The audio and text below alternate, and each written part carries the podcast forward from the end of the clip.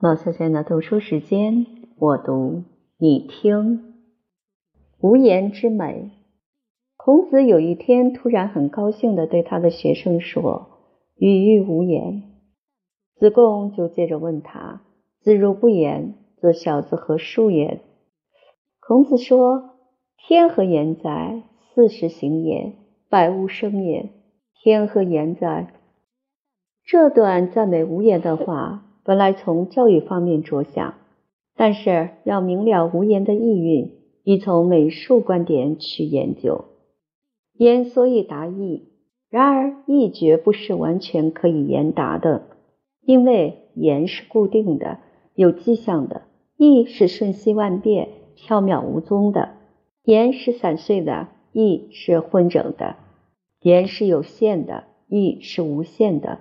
以言达意。好像用继续的虚线画实物，只能得其近似。所谓文学，就是以言达意的一种美术。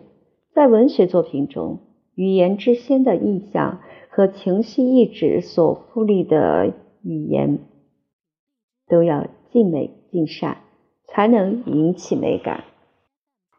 尽美尽善的条件很多，但是。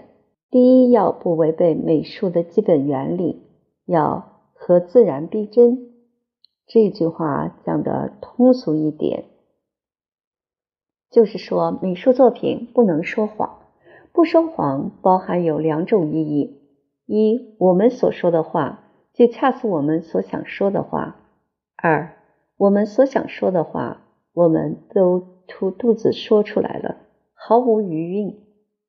意既不可以完全达之以言，和自然逼真一个条件，在文学上不是做不到吗？或者我们问的再直接一点：假使语言文字能够完全传达情意，假使比之于书的和存之于心的诸而稀称，丝毫不爽，这是不是文学上所应希求的一件事？这个问题是了解文学及其他美术所必须回答的。现在我们姑且答道：文字语言固然不能全部传达情绪意志，假使能够，也并非文学所应希求的。一切美术作品也都是这样，尽量表现，唯唯不能，而也不必。先从事实下手研究，譬如有一个荒村或任何物体。摄影家把它照一幅相，美术家把它画一幅画。这种相片和图画可以从两个观点去比较：第一，相片或图画哪一个叫和自然逼真？不消说的，在同一视域以内的东西，相片都可以包罗尽致，并且体积比例和实物都两两相称，不会有丝毫错误。图画就不然。美术家对一种境遇，为表现之先，先加一番选择，选择定的材料还需经过一番理想化，把美术家的人格参加进去，然后表现出来。所表现的只是实物一部分，就连这一部分也不必和实物完全一致。所以，图画绝不能如相片一样和自然逼真。第二，我们再问。相片和图画所引起的美感哪一个浓厚？所发生的印象哪一个深刻？这也不小说。稍有美术口味的人都觉得图画比相片美得多。文学作品也是同样。譬如《论语》，自在川上曰：“逝者如斯夫，不舍昼夜。”几句话绝没完全描写出孔子说这番话时候的心境，而。如斯夫三字更笼统，没有把当时的流水形容尽致。如果说详细一点，孔子也许这样说：河水滚滚的流去，日夜都是这样，没有一刻停止。世界上一切事物不都像这流水，时常变化不尽吗？过去的事物不就永远过去，绝不回头吗？我看见这流水，心中好不惨伤呀！但是，纵使这样说，却还没有尽意。而比较起来，逝者如斯夫，不舍昼夜，九个字比这段长而臭的演绎就值得玩味多了。在上等文学作品中，尤其在诗词中，这种言不尽意的例子处处都可以看见。譬如陶渊明的时运：“有风自南，一笔新描。”读《山海经》，微雨从东来，好风与之俱。本来没有表现出诗人的情绪，然而玩味起来，自觉有一种闲情逸致，令人心旷神怡。先秦的省氏相邻古色莫二句，曲中人不见，江上树风清，也没有说出诗人的心绪。然而，一种凄凉惜别的神情自然流露于言语之外。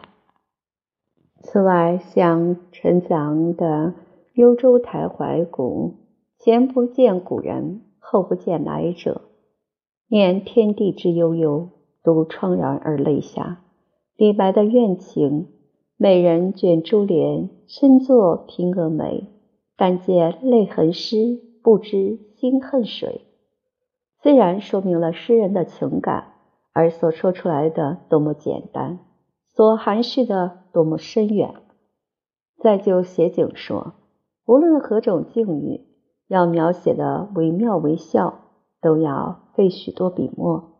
但是大手笔只选择两三件事，轻描淡写一下，完全境遇便呈入眼前，栩栩如生。譬如陶渊明的《归园田居》。方宅十余亩，草屋八九间。榆柳荫后檐，桃李罗堂前。暧暧远人村，依依墟里烟。狗吠深巷中，鸡鸣桑树颠。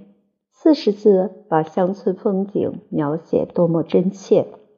再如杜工部的《后出塞》，落日照大地，马鸣风萧萧，平沙列万木。不舞各见招，中天悬明月，令炎夜寂寥。悲家数声动，壮士残不教。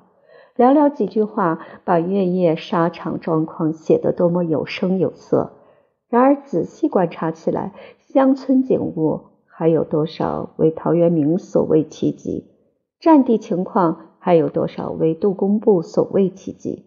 从此可知，文学上我们并不以尽量表现为难能可贵。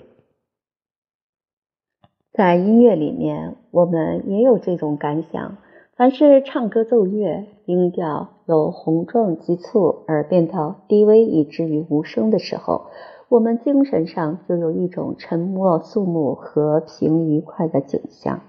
白象山在《琵琶行》里形容琵琶声音暂时停顿的情况说。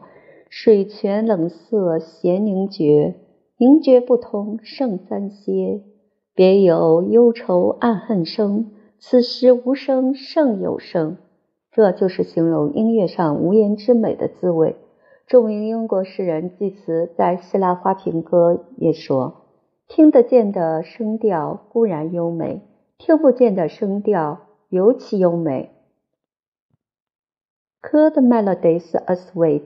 But those unheard are sweeter，也是说同样道理。大概喜欢音乐的人都尝过此中滋味。就戏剧说，无言之美更容易看出。许多作品往往在热闹场中动作快到极重要的一点时，忽然万籁俱寂，现出一种沉默神秘的景象。梅特林克的作品就是好例。譬如青鸟的布景，则夜阑人静的时候，使重要角色睡得很长久，就是利用无言之美的道理。梅氏并且说：“口开则灵魂之门闭，口闭则灵魂之门开。”赞无言之美的话，不能比此更透辟了。莎士比亚的名著《哈姆雷特》依据。开幕便描写更夫守夜的状况。德利瓦特在其《林肯》中描写林肯在南北战争军事棒舞的时候跪着默祷。王尔德的《温德梅尔夫人的扇子里面描写温德梅尔夫人私奔在她的情人寓所等候的状况，都在心寒举行、心悬悬渴望结局时放出沉默神秘的色彩，都足以证明无言之美的。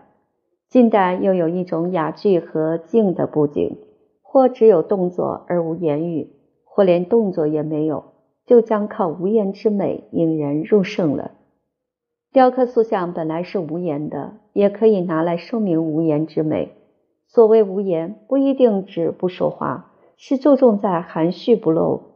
雕刻以静气传神，有些是流露的，有些是含蓄的。这种分别在眼睛上尤其容易看见。中国有一句谚语说：“金刚怒目，不如菩萨低眉。”所谓怒目，便是流露。所谓低眉，便是含蓄。凡看低头闭目的神像，所生的印象往往特别深刻。最有趣的就是西洋爱神的雕刻，他们男女都是瞎了眼睛。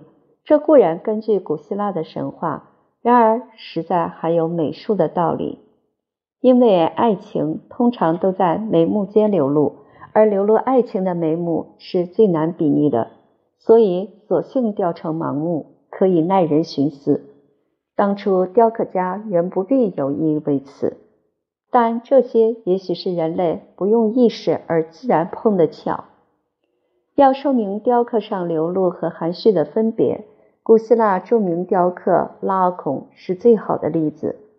相传拉奥孔犯了大罪，天神用了一种极残酷的刑罚来惩罚他。牵了一条恶蛇，把他和他的两个儿子在一块儿绞死了。在这种极刑之下，未死之前当然有一种悲伤惨感、目不忍睹的一顷刻，而古希腊雕刻家并不倾注这一顷刻来表现，他只把将达苦痛极点前一顷刻的神情雕刻出来，所以他所表现的悲哀是含蓄不露的。倘若是流露的，一定带了挣扎呼号的样子。这个雕刻一眼看去，只觉得他们父子三人都有一种难言之动；仔细看去，便可发现条条筋肉、根根毛孔都暗示一种极苦痛的神情。德国莱辛的名著《拉奥孔》就根据这个雕刻讨论美术上含蓄的道理。以上是从各种艺术中信手拈来的几个实例，把这些个别的实例归纳在一起，我们可以得一个公例，就是拿美术来表现思想和情感，与其尽量流露，不如稍有含蓄；与其吐肚子把一切都说出来，不如留一大部分让欣赏者自己去领会。因为在欣赏者的头脑里所生的印象和美感，有含蓄比较尽量流露的还要更加深刻。换句话说，说出来的越少，留着不说的越多，所引起的美感就越大、越深、越真切。这个功力不过是许多事实的总结数。现在我们要进一步求出解释这个功力的理由。我们要问：何以说的越少，引起的美感反而越深刻？何以无言之美有如许事例？想答复这个问题，先要明白美术的使命。人类何以有美术的要求？这个问题本非一言可尽。现在我们姑且说，美术是帮助我们超现实而求安慰于理想境界的。人类的意志可向两方面发展，一是现实界，一是理想界。不过，现实界有时受我们的意志支配，有时不受我们的意志支配。譬如，我们想造一所房屋，这是一种意志。要达到这个意志，必费许多力气去征服现实，要开荒辟地，要造砖瓦，要架梁柱，要赚钱去请泥水匠。这些事都是人力可以办到的，都是可以用意志支配的。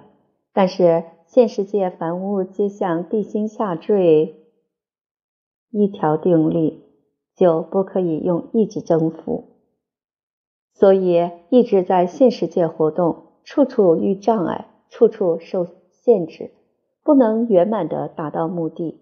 实际上，我们的意志十之八九都要受现实限制，不能自由发展。譬如，谁不想有美满的家庭？谁不想住在极乐国？然而，在现实界绝没有所谓极乐美满的东西存在，因此，我们的意志就不能不和现实发生冲突。一般人遇到意志和现实发生冲突的时候，大半让现实征服了意志。走到悲观烦闷的路上去，以为件件事都不如人意，人生还有什么意味？所以堕落、自杀、逃空门种种的消极的解决法就乘虚而入了。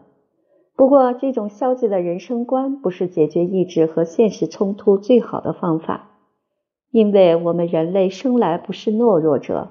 而这种消极的人生观，甘心让现实把意志征服了，是一种极懦弱的表示。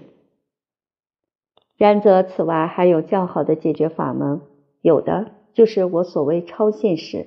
我们处事有两种态度：人力所能做到的时候，我们竭力征服现实；人力莫可奈何的时候，我们就要暂时超脱现实，储蓄精力。在将来再向他方面征服现实，超脱到哪里去呢？超脱到理想界去。现实界处处有障碍有限制，理想界是天高任鸟飞，极空阔极自由的。现实界不可以造空中楼阁，理想界是可以造空中楼阁的。现实界没有尽美尽善，理想界是有尽美尽善的。故去实例来说明，我们走到小城市里去，看见街道窄狭污浊，处处都是阴沟厕所，当然感觉不快。而意志力时就要表示态度。如果意志要征服这种现实嘞，我们就要把这种街道房屋一律拆毁，另造宽大的马路和清洁的房屋。但是谈何容易？物质上发生种种障碍。这一层就不一定可以做到。意志在此时如何对付呢？他说：“我要超脱现实，去在理想界造成理想的街道房屋来，把它表现在图画上，表现在雕刻上，表现在诗文上。于是结果有所谓美术作品，美术家成了一件作品，自己觉得有创造的大力。”当然，快乐以及旁人看见这种作品，觉得它真美丽，于是也愉快起来了。这就是所谓美感。因此，美术家的生活就是超现实的生活，美术作品就是帮助我们超脱现实，到理想界去求安慰的。换句话说，我们有美术的要求，就因为现实界待遇我们太刻薄。不肯让我们的意志推行无碍，于是我们的意志就跑到理想界去求为情的路径。美术作品之所以美，就美在它能够给我们很好的理想境界。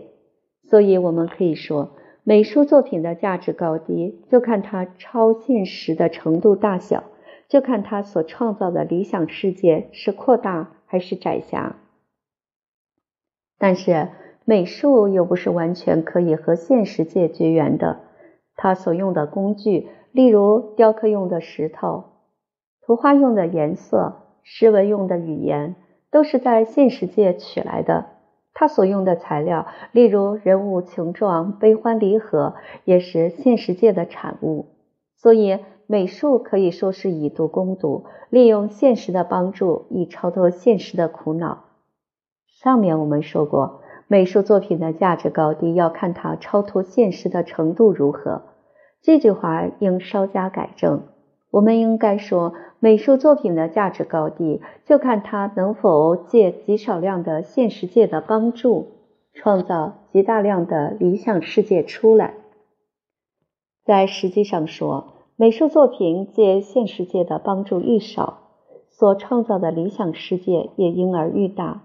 再拿相片和图画来说明，何以相片所引起的美感不如图画呢？因为相片上一形一影，件件都是真实的，而且应有尽有，发泄无疑。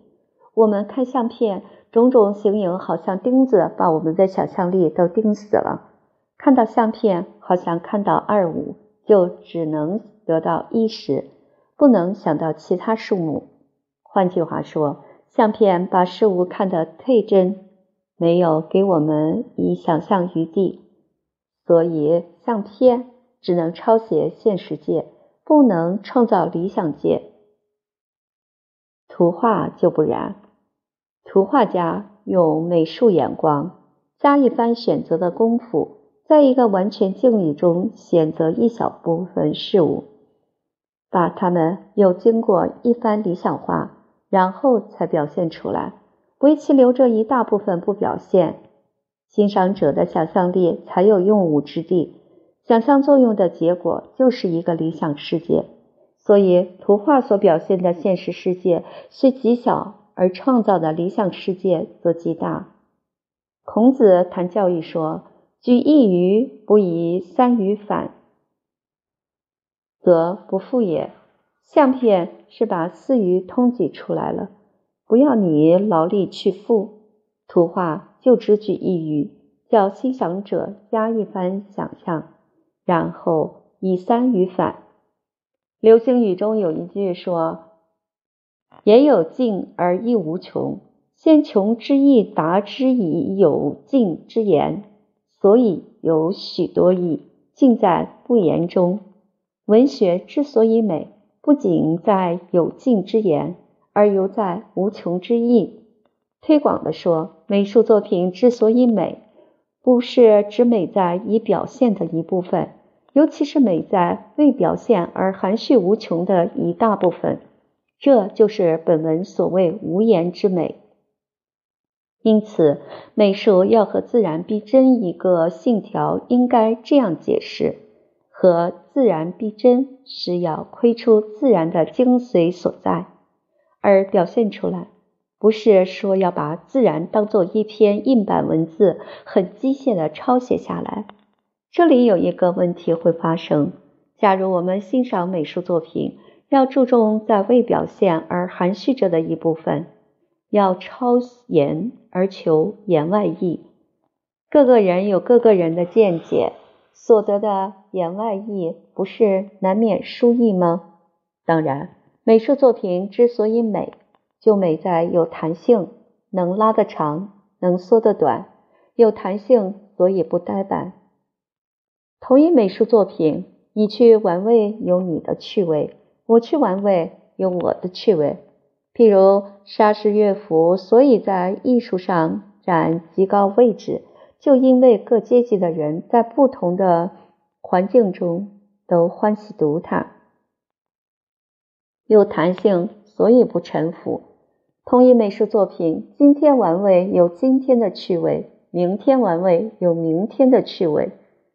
凡是经不得时代淘汰的作品，都不是上乘。上乘文学作品，百读都令人不厌的。就文学说。诗词比散文的弹性大，换句话说，诗词比散文所含的无言之美更丰富。散文是尽量流露的，欲发挥尽致，欲见其妙；诗词是要含蓄暗示，若即若离，才能引人入胜。现在一般研究文学的人都偏重散文，尤其是小说，对于诗词很疏忽。这件事实可以证明一般人文学欣赏力很薄弱。现在如果要提高文学，必先提高文学欣赏力。要提高文学欣赏力，必先在诗词方面特下功夫，把鉴赏无言之美的能力养得很敏捷。因此，我很望文学创作者在诗词方面多努力。而学校国文课程中，诗歌应该占一个重要的位置。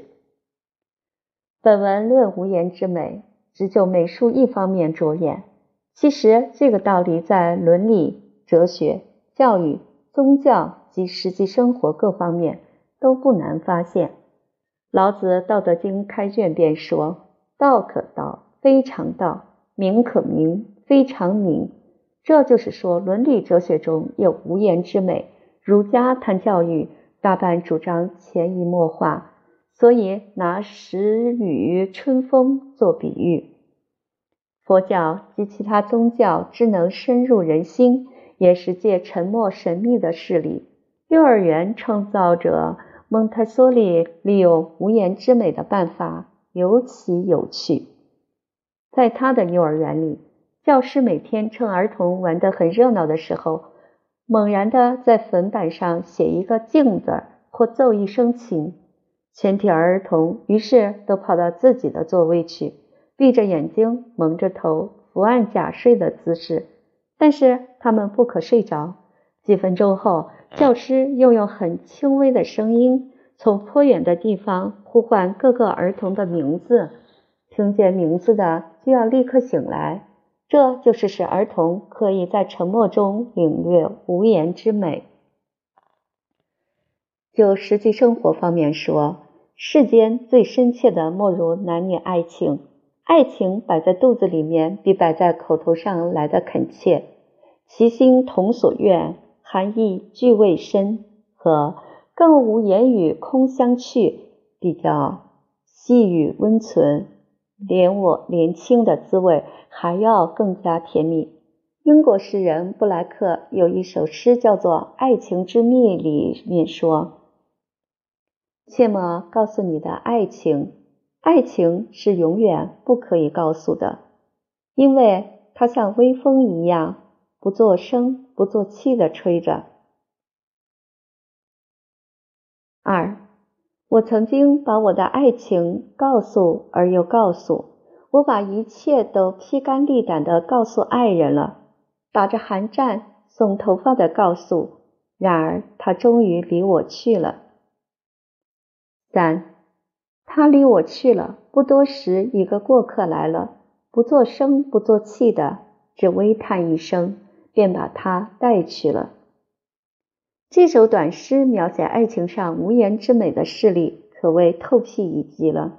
本来爱情完全是一种心灵的感应，其深刻处是老子所谓“不可道不可名”的。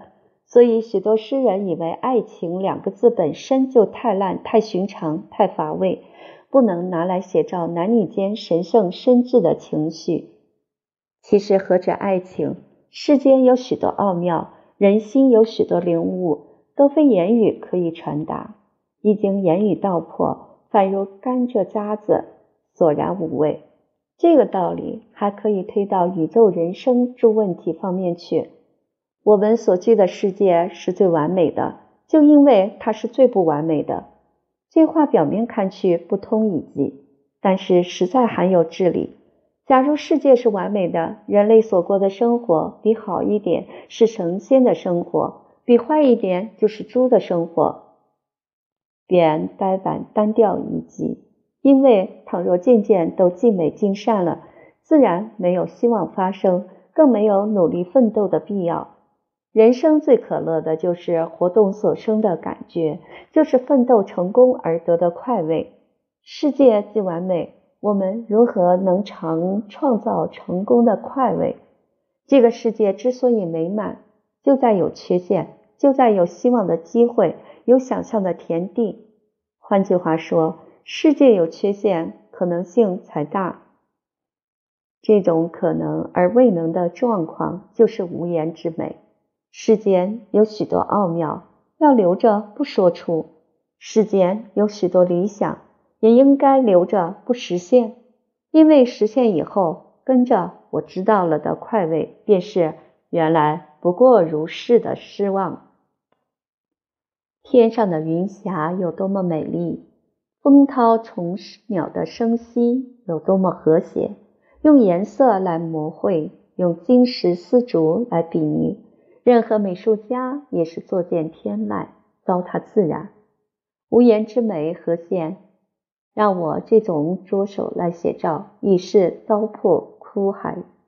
这种罪过，我要完全承认的。倘若有人骂我胡言乱语一道，我也只好引陶渊明的诗回答他说：“此中有真味，欲辨已忘言。”一九二四年仲冬于上虞白马湖。